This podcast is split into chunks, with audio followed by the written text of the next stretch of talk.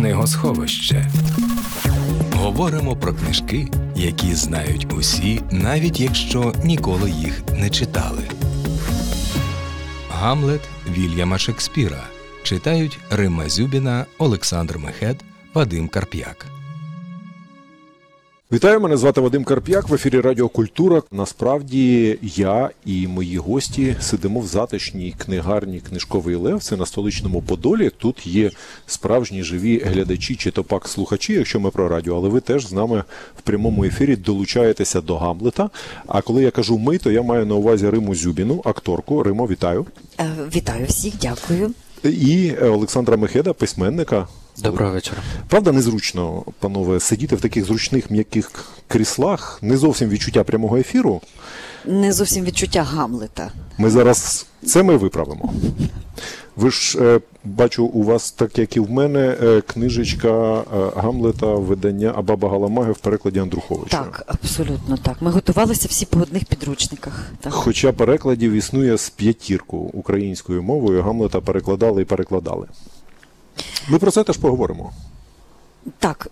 Це теж, якщо хтось думає, що це свіжий переклад, е, враховуючи те, що я грала в цій постановці в молодому театрі виставі Станіслава Моїсеєва, було навмисно, тобто спеціально замовлено переклад Гамлета Юрію Андруховичу, і це сталося в 2000 році, тобто це вже 23 роки тому. Ген-ген. Ну, це, це абсолютно виправдано, і те, що це було саме покладено на Андруховича, і в той час це, це така подія була величезна. Бо мова вона здатна змінюватися кожні 20-30 років. Ми спілкуємося зовсім по-іншому. І тому переклади вони втрачають свою актуальність. А ще є така особливість, що е, іноді з кожним новим перекладом якісь нові підтексти і нові течії, які раніше не помічались, вони виринають саме от в цьому перекладі. Я теж про це потім розкажу. А от у мене є одна претензія до цього перекладу.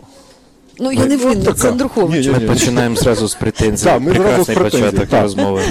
Ну, треба ж заінтригувати. Попереду 50 Тобто хвилин. у нас буде постійно тінь Андруховича або тінь претензій. Е. Нормальний початок. Так. Насправді я почну з 1607 року. Цей рік два кораблі Ост-Індської компанії плили з Британії в Індонезію по спеції. Дорогою вони е, пришвартувалися біля західного узбережжя Африки, це територія нинішнього С'єра Леоне, для того, щоб поповнити запаси провізії, води, пополювати на слонів і поставити Гамлета і Річарда III силами екіпажу корабля, який називався Червоний дракон. Записи про це є в судовому журналі корабля Червоний дракон, який знайшли в 1825 році. Шекспірознавці дуже втішилися. Частина шекспірознавців не повірила, частина повірила і знайшли докази цього. І для нас, які зараз мислять Гамлета як щось дуже високоінтелектуальне, це просто проблема життя і смерті. Складно уявити, що неграмотні матроси торговельного флоту її величності ставили для розваги Гамлета на кораблі. Шекспірознавці пояснюють це просто. Вони кажуть, що ми занадто розумні. Гамлет в уявленні тодішніх людей це прекрасна історія про вбивство, інцест, привидів, детективний заміс, який закінчується купою смертей. Це лубок. Це своєрідний pulp fiction того часу. І тільки пізніше ми зробили з Гамлета щось таке еталонно високочоле, яке тепер по праву вважається каноном світової літератури. Писав Шекспір Гамлета зовсім з іншою метою. І тому я би почав. Зараз ридають всі студенти, особливо тут присутні, які готують Я би почав почав з того, і всі е. Та, е, Римо, а для вас Гамлет от зараз це що? Е, Для мене Гамлет е, це роль Офелії, яку я грала. Це е, в драматургії, і для мене в, моїй там в, історії театру власній це такий дуже дуже знакова робота і дуже знакова роль. Але коли я грала цю Офелію, я мріяла дожити до того часу, щоб зіграти Гертруду. Тому що, на мій погляд, Офелія виписана дуже схематично, дуже пунктирно, Ну, дійсно таке враження, що якщо ми будемо вже далі, зараз будемо, вибачте, Шекспіра, от е, як, як літературно це сказати, да? е, деміфізувати, та, зараз, щоб не сказати якесь інше слово, то скажу тоді так: у мене теж відчуття від матеріалу, що. Іноді от їхала така трупа театральна собі, їхала, і Шекспір разом з ними, і от він бачить там красивого юнака і каже: пішли до нас в театр. А той каже, а що ж я буду грати? Каже, ну зараз я тобі допишу роль. І от він бере от п'єсу і дописує, тому що то йде римоване, то йде проза, то потім йде Рима, Рима, Рима, то потім без Рими. І от е, м, е, саме Офелія, там же такий величезний шмат іде е, відсутності Офелії до сцени божевілля. В кіно це можна зобразити. В кіно показували і, і ті там її внутрішні якісь монологи, і, і, і просто її блукання. А от в театрі, от ми бачимо її, е, е, коли актори приїжджають в Ельсинор, і потім ми не бачимо Офелію, і ми тільки потім бачимо її божевільною. От е, тут, тут було дуже важко, важко зрозуміти, важко придумати. Я потім теж розкажу, як. Ну, ми зрозум... Ну, добре, я так. розумію. Е, Для вас Гамлет це Для- Офелія. Для мене ні, для мене для мене це дійсно театральна вистава, яку я пережила. Але для мене це вічний образ людини, яка бореться за правду, за справедливість. І вона існує в усіх країнах, в усі часи, е, в усі десятиліття. І е, для мене це, звісно, такий романтичний образ. Яка прекрасна подача, пані Ріма, дякую вам за неї. Е, Значить, е, є- Олександр Михет, ваша Да, версія. Да, я, да, я включаюсь е, в цю гру. Е, Значить, по-перше, готуючись до цієї зустрічі, е, мені мої рідні шекспірознавці, тобто мама, е, підкинула розкішну абсолютно статтю 66-го року, в якому антропологиня е, розповідає в доволі такій жартівливо відстороненій манері про те, як вона опинилася з племенами Африки на кілька місяців, і як вона з ними проводила час. І племена мали одну єдину розвагу: вони починали вживати пиво, яке вони робили, починали вживати до сніданку. І далі протягом дня розвивалася якась містерія е, святкування життя. І вона мала при собі лише одну книжку, вона мала Гамлета. І коли більшість часу вона не хотіла долучатися до святкування життя і проводила його в своїй кибиці з Гамлетом. І в якийсь момент, коли вона зважилась нарешті прийти десь ближче до обіду одного разу до племені і спробувала з ними порозумітися. Вони мали традицію розказування історій. І каже: Давай, розкажи мені історію. І вона почала розповідати їм Гамлета. Але розповідати їм, намагаючись на ходу адаптувати цю історію, так щоб було зрозуміліше, що місцеві мудреці, колдуни, оце все. І при цьому, наприклад, вона зіштовхнулася відразу ж на першій сцені з привидом, тому що в їхньому уявленні немає привида, може бути тільки зомбі. А зомбі ти можеш помацати. Це не те, що з'являється тінь чи щось таке. І далі починається е, абсолютне е, стикання з тим, що їхня світоглядна система і е, те, як все зроблено, не, не тобто те, що, наприклад, одружується Гертруда. Зразу для них це так це ж правильно, так і треба було зробити, бо вона ж сама лишається, хазяйство не поране, вона не порана. Значить, так і треба було, і вони ще й довго чекали, треба було швидше це робити. І, і тому подібні речі. І, е, з усім постійно все стає з ніг на голову. І це абсолютно блискуча штука в тому, щоб показати, наскільки Гамлет з одного боку е, європейсько-центричний, і він е, важливий для цього виміру. І якщо ми йдемо в постколоніальний і те знання, яке у нас зараз є, ми його розуміємо, що це зовсім інші інтерпретації, зовсім інші контексти. І, але при цьому залишається для мене Гамлет лишається позачасовою історією. І найдивовижніше, уже перекидаючи пас Вадиму, про те, що насправді ж те, що мені здавалось, я думав про Гамлета як про боротьбу, як про спробу віднайти цілісність і боротьбу за своє право, за свій голос, за моральний вибір. Ну, в обставинах повномасштабного вторгнення виявилось, що це зовсім інша історія. І тут пас Вадим. Так, е, а класний пас, до речі, я теж маю за нього подякувати, Олександре, тому що я буду продовжувати. Але перед тим як продовжувати, е, я думаю, що ми коротко, бо ми так е, жонглюємо цими іменами: Ельсінор, Гертруда. А, тобто треба розказати про що це. Фабула, фабула проста. Уявімо, Студент- уявімо, що зараз 12 дня, ми випили з вами пива, ми десь в Африці, і ось історія, якої ви Ну, ніколи так. не чули. Гамлет за три хвилини. Студент Віттенберзького університету Гамлет повертається додому в данський замок Ельсінор, який йому належить по праву спадку теоретично, тому що у нього раптово помер тато. Але він повертається і бачить, що його мама. Півтора місяці після смерті тата тільки закопала, його мама з його дядьком уже одружена, і дядько тепер король. Ну тому що в Данії короля тоді вибирали. І всі сприймають це як належне. Гамлет ходить і не розуміє, він чужий на цьому святі життя. Він закохався в Офелію, яка дочка цього як- Полонія. Полонія та канцлера. Але Офелія повністю під впливом тата, і він не розуміє, що відбувається, бо він намагається всім пояснити, що це ненормально, не може. Ну, ще навіть траур не закінчився, а ви вже тут. Е, але всі так кажуть, та спокійно, чувак, це нормально.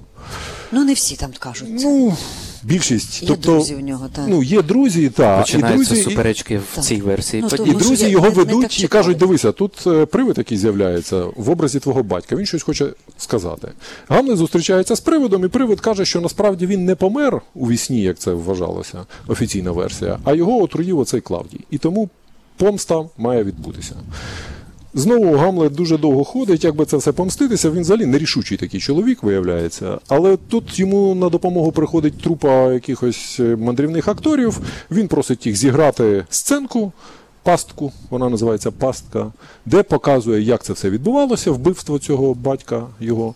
Клавдій все розуміє, що діло пахне кримінальним провадженням.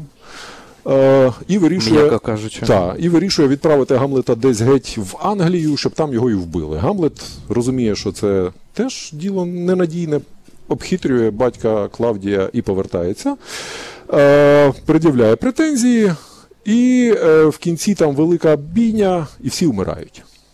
Ну, от. Коротко, фабула така. Ну, не будемо вдаватися. Дозвольте, дозвольте дві поправки. Так. Перше, е, ви точно бачили король Лев, то це король Лев в е, короткій витримці. Дісней вам переказав. А, а друге, це так цікаво, що зараз розповідаючи цю історію, ви опускаєте ключову рамку, яка зараз виперлась на перший план. Про те, що насправді рамка, всередині якої відбувається вся ця історія, це загроза повномасштабного вторгнення в Данію. Е, І ні. довкола Так, так, цього так, так. Е, крутиться вся історія з тим, що ось-ось буде загроза, і король, і який зараз зайшов на престол, він повністю зайнятий ритуалом знов-таки святкування, коли він піднімає келих, то стріляє гармата, а не підготовкою і загрозою, яка нависає з тим, що їхні Так. землі будуть відібрані. Але посольство швидко це вирішує. І старий норвежець, тому що там є Фортінбрас, це норвезький король старий, а молодий Фортінбрас хоче завоювати Данію. Е, вони там повирішували ж це все. Ну, мене там ну, диви Е, Офелій теж питали. е, ні, А тут іще і Та ми можемо зараз текст почитати. Зрештою, у нас я та я дуже так схематично описав Гамлета, але мені про що йдеться?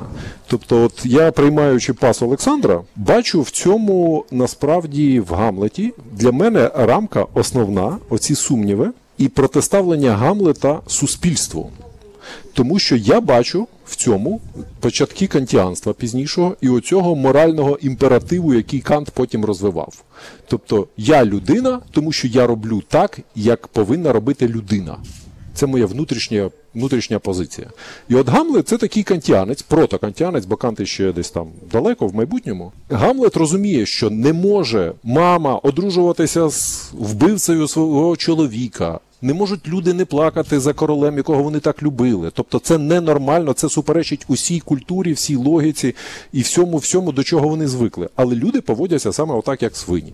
І я в цьому бачу, от в цьому Гамлеті, який ходить, не розуміє, що відбувається, але намагається виправити ситуацію, і він її врешті виправляє ціною свого життя, але виправляє, як може, як уміє. Я бачу в цьому алюзію на українсько-російську війну. Я бачу в цьому Україну, яка, зазнавши оцієї несправедливості, намагається від 14-го року всьому світові докричати, що ну ви що не бачите, порушуються міжнародні конвенції, міжнародне право, все Був порушується. дуже різкий перехід. Я був не Війна. готовий до такого От різкого. війна, все, все не так, як має бути. Тобто, у нас же ж Будапештський меморандум, все оце. А світ каже: ну, як і оцей весь Ельсінор каже, ну там же ж зручніше нам. Нам же ж так зручніше. Давайте ми зробимо вигляд, що цього немає. І ви помовчіть. Так само це алюзія на 24 лютого, коли ну три дні вас завоюють, і тоді домовимося, і будемо жити так, ніби нічого не сталося. І Україна це цей Гамлет, який каже, ні, ні. Ми, правда, трошки рішучіші, навіть не трошки, сильніше рішучіші, ніж Гамлет, але ми виходимо на герц з усім світом, намагаючись світові довести, що є правила, і ці правила треба виконувати. Вадиме, фінал не той. Фінал буде інший. Фінал у нас буде інший. Але тому я сьогодні і запропонував вам поговорити про Гамлета, бо моє бачення Гамлета, актуальності його зараз, в тому, що ми намагаємося повернути світ і виправити час. Як сказано в цьому перекладі, звихнувся час. Так? Цей час, як вивих. Цей час як вивих. Мене, І наше завдання його вправляв. його вправляти. І ми цим займаємося на рівні світовому. Ви слухаєте подкаст Книгосховище на Радіо Культура. Ми обговорюємо Гамлета. Мене звати Вадим Карп'як, Рима Зюбіна акторка і Олександр Михет письменник. От Олександр якось зовсім не задоволений моєю версією трактування Гамлета. Ну тому що був дуже був дуже різкий перехід від е, якогось, коли з'являється слово Кант, всі такі зразу Боже, яка інтелектуальна розмова.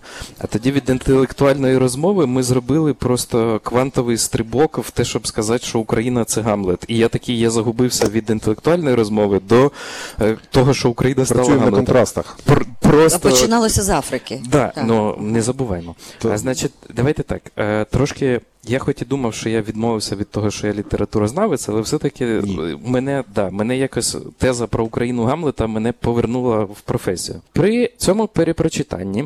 І очевидним на перший план стають речі, які були для мене не такими важливими, коли я читав це в університеті е, в кінці 2000-х. Але зараз це штука з тим, що тема війни в Гамлеті дуже цікаво перебудовує взагалі поняття того, на чому побудована взагалі нормальна драма на конфлікті. І насправді у випадку в контексті всієї цієї драми тепер. Мені здається, що доцільним, оскільки фоном, тлом для розвитку всіх подій є підготовка, загроза нападу і постійні розмови про війну, то мені здається, що доцільним можна казати замінити конфлікт, тому що ми, як Україна, постійно. Доказуємо, що це не конфлікт, а це війна. Так от, ось цей конфлікт замінити словом війна, тому що відбувається війна на внутрішньому рівні Гамлета з тим, що як йому вчинити правильно. Відбувається війна всередині кожної з родин, тому що Офелія, Полоній, Полоній, Лаерт і так далі.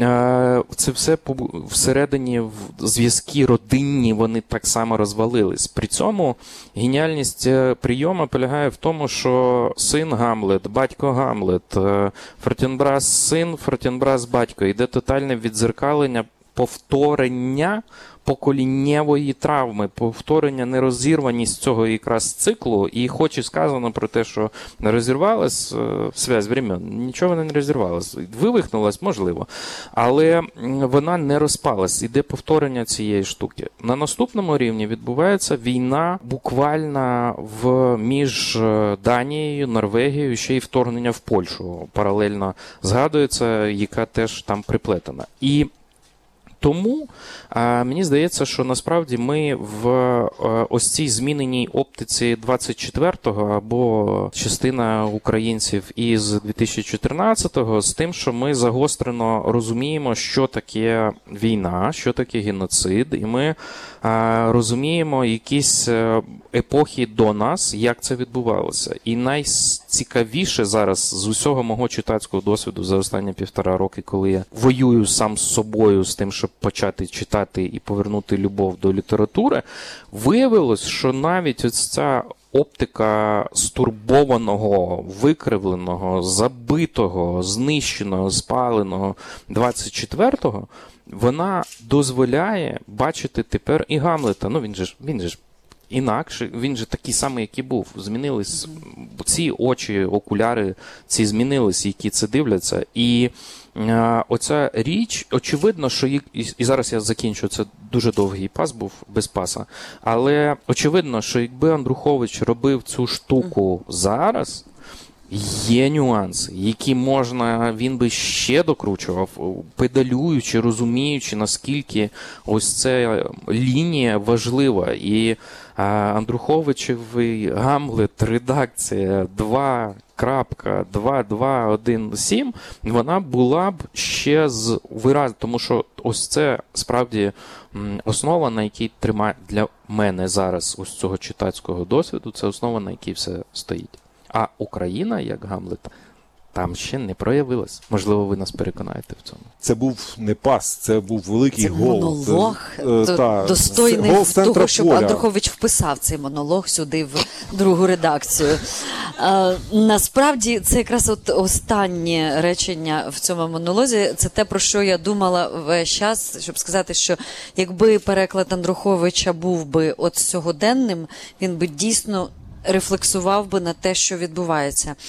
Я не погоджуюсь категорично з тим, що Гамлет намагається щось зробити. Він робить перші кроки одразу, як тільки дізнається, що відбувається в королівстві. Ми ж будемо враховувати, що описується ситуація, коли ти довго пливеш кораблем, коли тобі смски не приходять, ти нічого не знаєш, ти опиняєшся втомленим розбитим після дуже важкої дороги, може, ти ще й хворий, і тут ти бачиш от маму з братом, і м, буду завжди паралелі з виставою робити. У нас сцена, коли Гамлет відкриває мамі очі на те, що подивись, на кого ти проміняла батька. У нас навпаки він закривав Гертруді два ока, обидва ока монетами. І на монетах, як це було, завжди було обличчя короля, так? Ну, тобто, і він вставляв їй одне око, казав: подивись, от, обидві, да, от. А вони, якщо це брати, вони, звісно, були схожі, монети були схожі, так? І, і, відкриваючи очі, він їх закривав. Навіть так візуально це було зроблено. А, Андрухович, коли був на прем'єрі, сказав, що він навіть не вкладав це в переклад, і це те, що ми читаємо зараз в багатьох моментах. А він, ну, я як актриса. Перше, що роблю, це перше джерело це текст. І з текстом можна копатися і розвивати потім далі свою історію чи історію персонажів, а, а, не там десь звідкись з космосу. У нього е, іде побутове, побутове спілкування. Раптом приходить Офелія і розповідає батькові, що прийшов Гамлет, за руку стиснув, відійшов, да, там, наче малював мене. І раптом ми, аналізуючи цей текст, розуміємо, що він такий поетичний, що людина в стресовому стані, якщо тільки що прийшов Гамлет, ну там було таке щось на кшталт такого дуже агресивного, такого. Таке домашнє насильство, так? І, і, і, і раптом вона прибігає до батька, це про те, що вона не повністю під батьком, і розповідає дуже поетично, як він їй стис руку, як він її е, принизив, як він е, зробив їй боляче, але людина так не могла би говорити. І ми робимо цю сцену таким чином, що Офелія це все говорить, вона ридає, батько каже, так, здурів з любові, треба за ним стежити. Ми поєднуємо це з тим, що і, і потім виходить мовчазний Гамлет, який просто в щічку цілує Офелію і йде. Ми робимо таку, таку історію, що е, Гамлет, це те, що начебто за кадром залишається, сказав своїй коханій: мені треба розслідувати. Він не думає, він дуже швидко починає діяти. Мені треба розслідувати, чи правда те, що сказав цей е, покійний батько, та чи правда е, вбивство тут сталося. Мені треба прикинутися дурником. І для цього мені треба тебе як мати в, в, в, своєму ну своєю змовницею За спільницю. І, спільницю. І то і Андрухович каже: А я перекладав, я навіть не думав, що це так. Але з його тексту, з його саме перекладу, з попередніх, які я читала, немає такого там цього поетичного монологу, але теж. Ми грали виставу, коли там ще був перший майдан. Це дуже коли... цікава ремарка. Я читав, там цього монологу не було. Це... Ні, він є, я зараз його знайду. Він просто ми його, ми його прочитали так, і, і тому потім легше було. Що Офелія не повністю під батьком, і тому мені, приміром, як актрисі, було легше виправдати божевілля Офелії. Вона безумно любить батька, вона безумно любить свою родину, брата, і вона шалено любить Гамлета. І коли твій коханий Гамлет вбиває твого любого єдиного батька, бо вони без мами, там же ж видно, що вони зростають так, то у тебе. Ти, ти дійсно можеш збожеволіти, бо там треба було таке вигадати мотивацію. Ну, бо можна грати все що завгодно, але треба кожну е, хвилину розуміти, що іде в тексті і, і іде за текстом. Тому, тому для мене Гамлет ріш- рішучість з самого початку. З, він не довго коливається. Він, він просто, просто розслідування його, це кримінальне провадження, да, кримінальна справа на 250 сторінок. Та? Але Е, ж, Це з ілюстраціями. а, Е, Раз ми вже взялися за таку футбольну термінологію паси, то тепер е, ви зробили таку розпасовку, і я це Олександр. Що я розумію, чому у нас таке різне трактування, точніше, у вас. Е, Бо Рима дивиться на Гамлета як на постановку. Олександр, як літературознавець і письменник, е, швидше, як і я, зрештою, хоч я не літературознавець і не письменник, але ми це читаємо як текст. А Рима, єдина з нас, як професійна акторка, вона це оригінальніше бачить, тому що Гамлет написаний не як текст. Це п'єса для того, щоб ставити її в театрі Глобус Шекспіра. І, до речі, я бачила дуже багато постановок, навіть лялькових е, вистав, і це все було різне. От. Треба розуміти, що Шекспір був рабом цього театру. В хорошому сенсі рабом, якщо так можна сказати. Цей глобус зараз відбудований майже на тому ж місці, де він оригінально розташовувався за часів Шекспіра. І, до речі, він відбудований тими ж технологіями, які в часи Шекспіра будували театр Глобус, е, включно з тим, що там такі е, величезні перила, і екскурсоводи просять не проводити рукою по цих перилах, тому що тоді для таких приміщень не шліфували дерево, і ви можете скалку собі загнати, тому, мовляв, обережніше. Але що характерно, сцена театру Глобус, на якому ставили Гамлета, вона без завіси. Тобто вся театральна дія шекспірівських п'єс, і не тільки Гамлета, вона відбувалася без завіси. Є окрема галузь вивчення Шекспіра, так звана археологія театру Шекспірівського, коли ми в тексті шукаємо, що відбувається на сцені, тому що е, я це наведу таким прикладом. Там є десь Гамлет, коли вбиває Полонія, там є дописка у всіх текстах. Гамлет виходить і витягає за собою Полонія. Чому Шекспір це писав? Тому що у нього завжди була проблема, куди дівати тіла.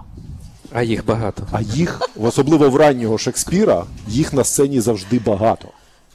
І ці тіла треба кудись дівати. Не можна, як зараз, погасити світло, опустити завісу і почекати, поки там декоратори змінять.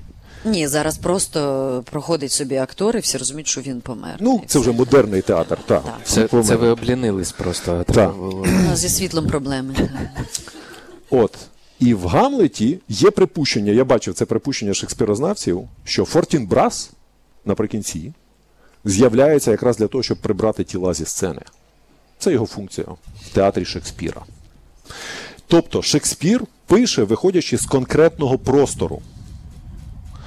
І Шекспір пише тексти, і от тут я підходжу до цього моменту, чому я казав, що переклад Андруховича мені шалено подобається як текст осучаснений.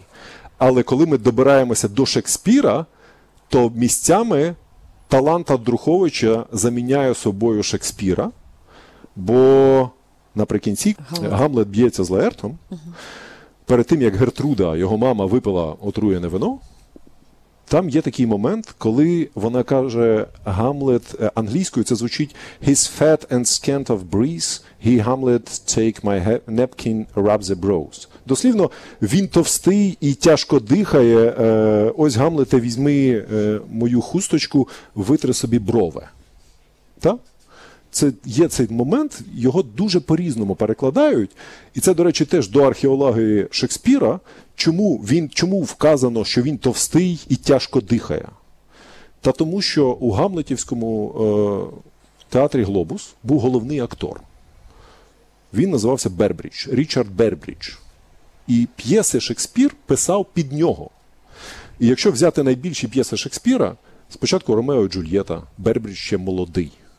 Тоді Гамлет, Бербрідж уже трошки старший йому, десь близько 30. Отелло, король Лір. Це все писалося під Бербріджа. І Бербрідж був великий, ну і товстий, він здоровенний був. І тому Шекспір вказує не тому, що Гамлета він бачить саме таким, а тому, що Бербрідж був таким. І от, от цей момент, наприклад, я почав шукати, а як же ж його Юрко переклав. А Юрко це не перекладав, бо йому не про це йшлося. У перекладі Андруховича там написано тільки вже стомився, візьми серветку сину. Ніякого товстого і з е, диханням. В той час, наприклад, як в Кочура, в перекладі Кочура, але він огрядний, задихався. Ось хусточку візьми та витрись. В перекладі Юрія Клена він спітнів і важко дихає. Візьми цю хустку, мій Гамлете, та обітри чоло. Гребінка простіше перекладає. Дихає він важко. Ось хустка Гамлете, хоч витри лоб. Е, Так, і от е, Я грибінка, це е, я Старицького навіть не брав, бо Старицький не полінувався і перек... ну, він взагалі не заморочувався перекладом оці якимись ямбами. Він просто писав текст. Е, Є і такий варіант в нашій історії. Тому я про те, що є оця різниця між театральним сприйняттям шекспірівського Гамлета як постановки і текстом. Абсолютно. Але при цьому завжди є велика небезпека оцієї археології і спробувати пояснити магію, яка виринає в тексті, виключно отакими речами. Це все прекрасні речі, які обожнює публіка, і завжди це так викликає захват, що ось насправді за цим стоїть такий реалізм, і, і це все не десь там уявна Данія, Польща і Норвегія, це дуже конкретний глобус. Але все одно лишається то смерть автора ніхто не відміняв, і смерть Шекспіра так само. І лишається суто. Шекспіра. Да. Е, і лишається так. Тим цікавіша смерть автора, що не було Шекспіра, а Та текст був, є. був, я жартую, господи. Про те, що з одного боку, навіть знаючи цей контекст з тим, що немає закуліси і що все відбувається перед глядачами, але насправді е, це дуже неліниво зроблена п'єса з величезним розмахом і зміною місць, де це має відбуватись. Тому що навіть зараз, думаючи з точки зору української сценаристики кінематографічної, подумати, скільки локацій треба поміняти, і скільки декорацій зі скількома домовитися людьми, щоб організувати логістику ось цього всього, це дивовижно нахабно зроблений в тому, що є сцени на кораблі, сцени на кладовищі, сцени в різних кімнатах Ельсінора, є прохід з. Фінальною битвою, і тут ось ця річ із тим, що є магія тексту, є е, нахабність е, змін декорацій, якихось сцен, але є е, одна глобальна претензія у мене до Шекспіра в кінці, оскільки ми ж говорили, що є претензії. Е, Це тут дуже смішно реалізований фінальний е, трюк, який я забув повністю про те, що як все-таки вдається ну, фінальна, фінальна битва, Лаерт Гамлет. Гамлету дали коротшу і тупішу рапіру, яку вони вмастили в неї отруту. І лише один е, доторк зразу вбиває. А так а як Гамлету вбить Лаерта? От в чому питання, так щоб уже закрити це питання. А все дуже просто. Лаерт ранить Гамлета, у подальшій сутичці вони випадково міняються зброєю. Гамлет ранить Лаерта. Все, як це відбулося? Ну, ви там собі розберіться. Ви випадково е, поміняєте зброєю і, один ранить іншого. І це дуже цікава штука з тим, наскільки продумана вся символічна історія, наскільки продумана відзеркалення персонажів, наскільки цікаво продумана лінія Полонія з його тонкими постійними афоризмами. Тобто архітектура дивовижна. І тоді в останній частині все одно все падає не на а, вибір, умовно кажучи, не те, що це а, справедливість здобута волею і конкретним активним вчинком Гамлета.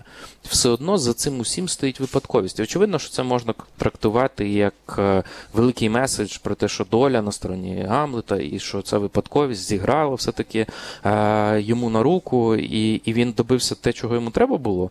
Але все одно от лишається це відчуття Fiction в тому, що в кінці не Але Бог із машини, а рапіра із машини. Це така. якраз те, про що я й намагався сказати, що Шекспір це все вибудовує, але він живе в реальності, коли театр дуже умовний, і люди готові це все сприймати. І ти можеш собі дозволити це, бо це він пише це не як текст, а просто там, а вже як ці е, герої поміняються рапірами, то це вже питання десяте.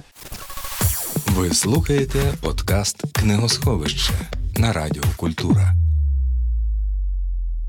На Радіо Культура е, триває обговорення Гамлета Шекспірівського е, в читацькому клубі. У нас сьогодні прем'єра Римма Зюбіна, акторка Олександр Мехет, письменник і я, як ведучий Вадим Карп'як. А ми сидимо е, на Київському Подолі в книжковому леві, чудесній книгарні. Тут з нами живі люди. Вони теж нас слухають наживо і реагують на те, що ми тут верземо про Гамлета, тому що ми договорилися до того, що треба розділяти ніби текст як текст і постановку як Гамлета постановку. Але тим не менше він зараз функціонує здебільшого як образ в культурі. Ну тобто є таке Гамлетівщина, є таке поняття. Е, А трапилося це очевидно тому, що текст почав жити своїм життям уже незалежно від Шекспіра. І Гарольд Блум, відомий літературознавець е, з гострим язиком. Олександр, напевно, читав його цей західний канон. Книжка така західний канон. Він описує е, письменників і твори, точніше, твори він описує, які спричинилися до формування канону західної літератури. Хороше чтиво, е, перекладене, до речі, українською, давно не перевидавалося. І він пише про Шекспіра. Чому Шекспір і Гамлет конкретно стали каноном? Е, Я його версію можу озвучити, бо мені вона симпатична. Але я хотів спочатку поцікавитися вашою думкою. Чому Гамлет такий канонічний? От чому раптом що всі Гамлет, Гамлет? Ну, навіть люди, які не читали Гамлета, а не так багато людей зараз читають цю класику, все одно знають, хто такий Гамлет і якусь фабулу, ну, частково, звичайно, завдяки Лесю Подерев'янському, не будемо применшувати його заслуг перед українською культурою і популяризацією Шекспіра. Та він теж вніс е, значну частку в це. Але ну, погодьмося, Гамлет це частина, я б навіть сказав, популярної культури. Тобто це такий елемент, який знають всі. Це прізвище знають всі. Чому? Є версія у вас, Римо? Олександр, звісно, скаже дуже все красиво і правильно. Я просто Він тільки так і говорить. Слухайте, я, я просто е, так трішки відступлюся. Я коли навчалася в Аспен інституті, то у нас обов'язково ми ще, окрім там філософських текстів, ми мали поставити Антигону. І от мені здається, що зараз ми закриємо двері цієї книгарні, і ми тут мусимо все ж таки поставити Гамлета. Тому що вже ви, починаючи з африканських навіть цих е, Мотивів. оповідей, так, воно, дуже, дуже класно і дуже все розкладається. Ем, ну, Я беру на себе роль грабаря. Для мене ем, ну не секрет, що кожен, кожен другий, який поступає в, в, в будь-який там театральний навчальний заклад, хлопець він читає. Бути чи не бути. І дівчата так само дуже часто беруть цей текст. Е, Для мене це дійсно те, що от з чого я починала, це такий романтичний герой. Це, це герой. І якщо ми будемо, я ні в яким чином не пов'язую якраз от історію там з війни, там ще з чогось. Мені він більше е, схиляється до образу нашого, приміром, українського героя. Перед чуттям першого майдану і другого, і третього. От саме такі юнаки, от саме такі хлопці і дівчата е, об'єднувалися і, і, і, і спалахував тоді майдан. І оце було тому, що це е, так. Рапіра міняється, так, зло н- наказуємо, але герой теж помирає. І, і в цьому є трагедія, що те, про що ми говорили, він буде боротися до кінця за правду, за справедливість, за все, але він так само гине. І Звісно, для мене це такий високий, високий образ. У Шекспіра дуже багато п'єс, і ми знаємо, що це і комедії, і трагедії, але дійсно саме, саме Гамлет несе от таку складову оцього правдолюбства, оцього божевілля, оцього невпинності боротьби за, за правду. Для мене це сьогодні надзвичайно важливо, надзвичайно безкомпромісність. І деякою мірою він міг вчинити по-іншому, да? але автор дає йому ось, ось таку, ось, ось, ось такий характер. І напевне саме, саме такі гамлети і, і рухають історію. Тобто це архетип у вашому Звісно, розумінні. так, для мене Тому так. він Так. живий. Так. Окей. Так, дивіться, Олександре. я дам правильну відповідь, а тоді від себе. Е, правильна, правильна полягає в тому, що Шекспір це ланка між е, епохами культури. І навіть якщо ми беремо Гамлета, то ми бачимо, що стоїть він дуже твердо на античній традиції, і він знаходить на. В 17 столітті він знаходить сили для того, щоб актуалізувати повністю позачасовість знання і культури, яка є частиною його всотана. Він її перетрансформував, перетрансформовує е, в актуальне для нього, але при цьому він закладає основу для того, щоб стати таким самим прецедентом, без знання якого неможливе існування подальшої культури. На другому рівні Шекспір працює з актуальною для нього літературною традицією. І смерть Гонзаго, в якій є блискуча, вже ми зараз можемо називати це. Очевидно, що це не дотично, бо постмодернізму немає. Але ми розуміємо, що це постмодерне абсолютно переосмислення вже існуючого сюжета, так само як була купа п'єс про цього Амлета, Гамлета в той час і так далі. Але він виграє цю гонку, тому що. Він це він. На третьому рівні, очевидно, що оскільки ми говоримо про західний канон насамперед, то Шекспір серед тих, хто придумує слова і хто взагалі формує словник е, англомовної людини тодішньої епохи, сучасної епохи, і той, хто придумує більше ніж одне слово, яке лишається в мові, як ти будеш його ігнорувати. На четвертому рівні, очевидно, що те, що сам текст те, що називається прецедентним, те, що наскільки він розсипаний мемами, наскільки він розсипаний знайомими якимись е, цитатами сам по собі. І ми знаємо через безкінечну кількість е, екранізацій, постановок е, і короля Лева, в тому числі, ми розуміємо, наскільки цей текст розбирається на конкретні складові. На іншому рівні він е, про те, про що ми сьогодні намагаємося говорити, цю зустріч, про те, що кожне покоління, в залежності від зміни зовнішніх обставин соціально-політичних, знаходить в цьому своє. І абсолютно точно, що в радянський час, в 60-ті, е, радянська постановка, вона б- ці інтелігенти, які ставили її, вони себе з нею ідентифікують, вони кажуть, що це ми, і це фіга в кармані, і так далі. Це все е, очевидно, що кожен віднаходить себе. Але от чому він себе там віднаходить? І от тут я підходжу до неправильної відповіді, але до своєї. І е, моя відповідь полягає в тому, що жити легше не стало.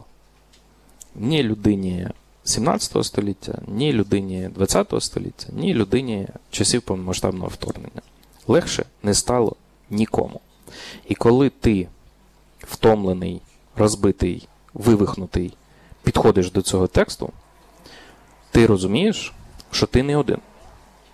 І обставини, в які чому це архетип? Тому що він максимально вписаний у ті болісні точки, в яких існуєш ти. А ми повертаємося до війни: війна з собою, війна з родиною, війна з суспільством і зовнішній рівень вторгнення, яке постійно над тобою нависає.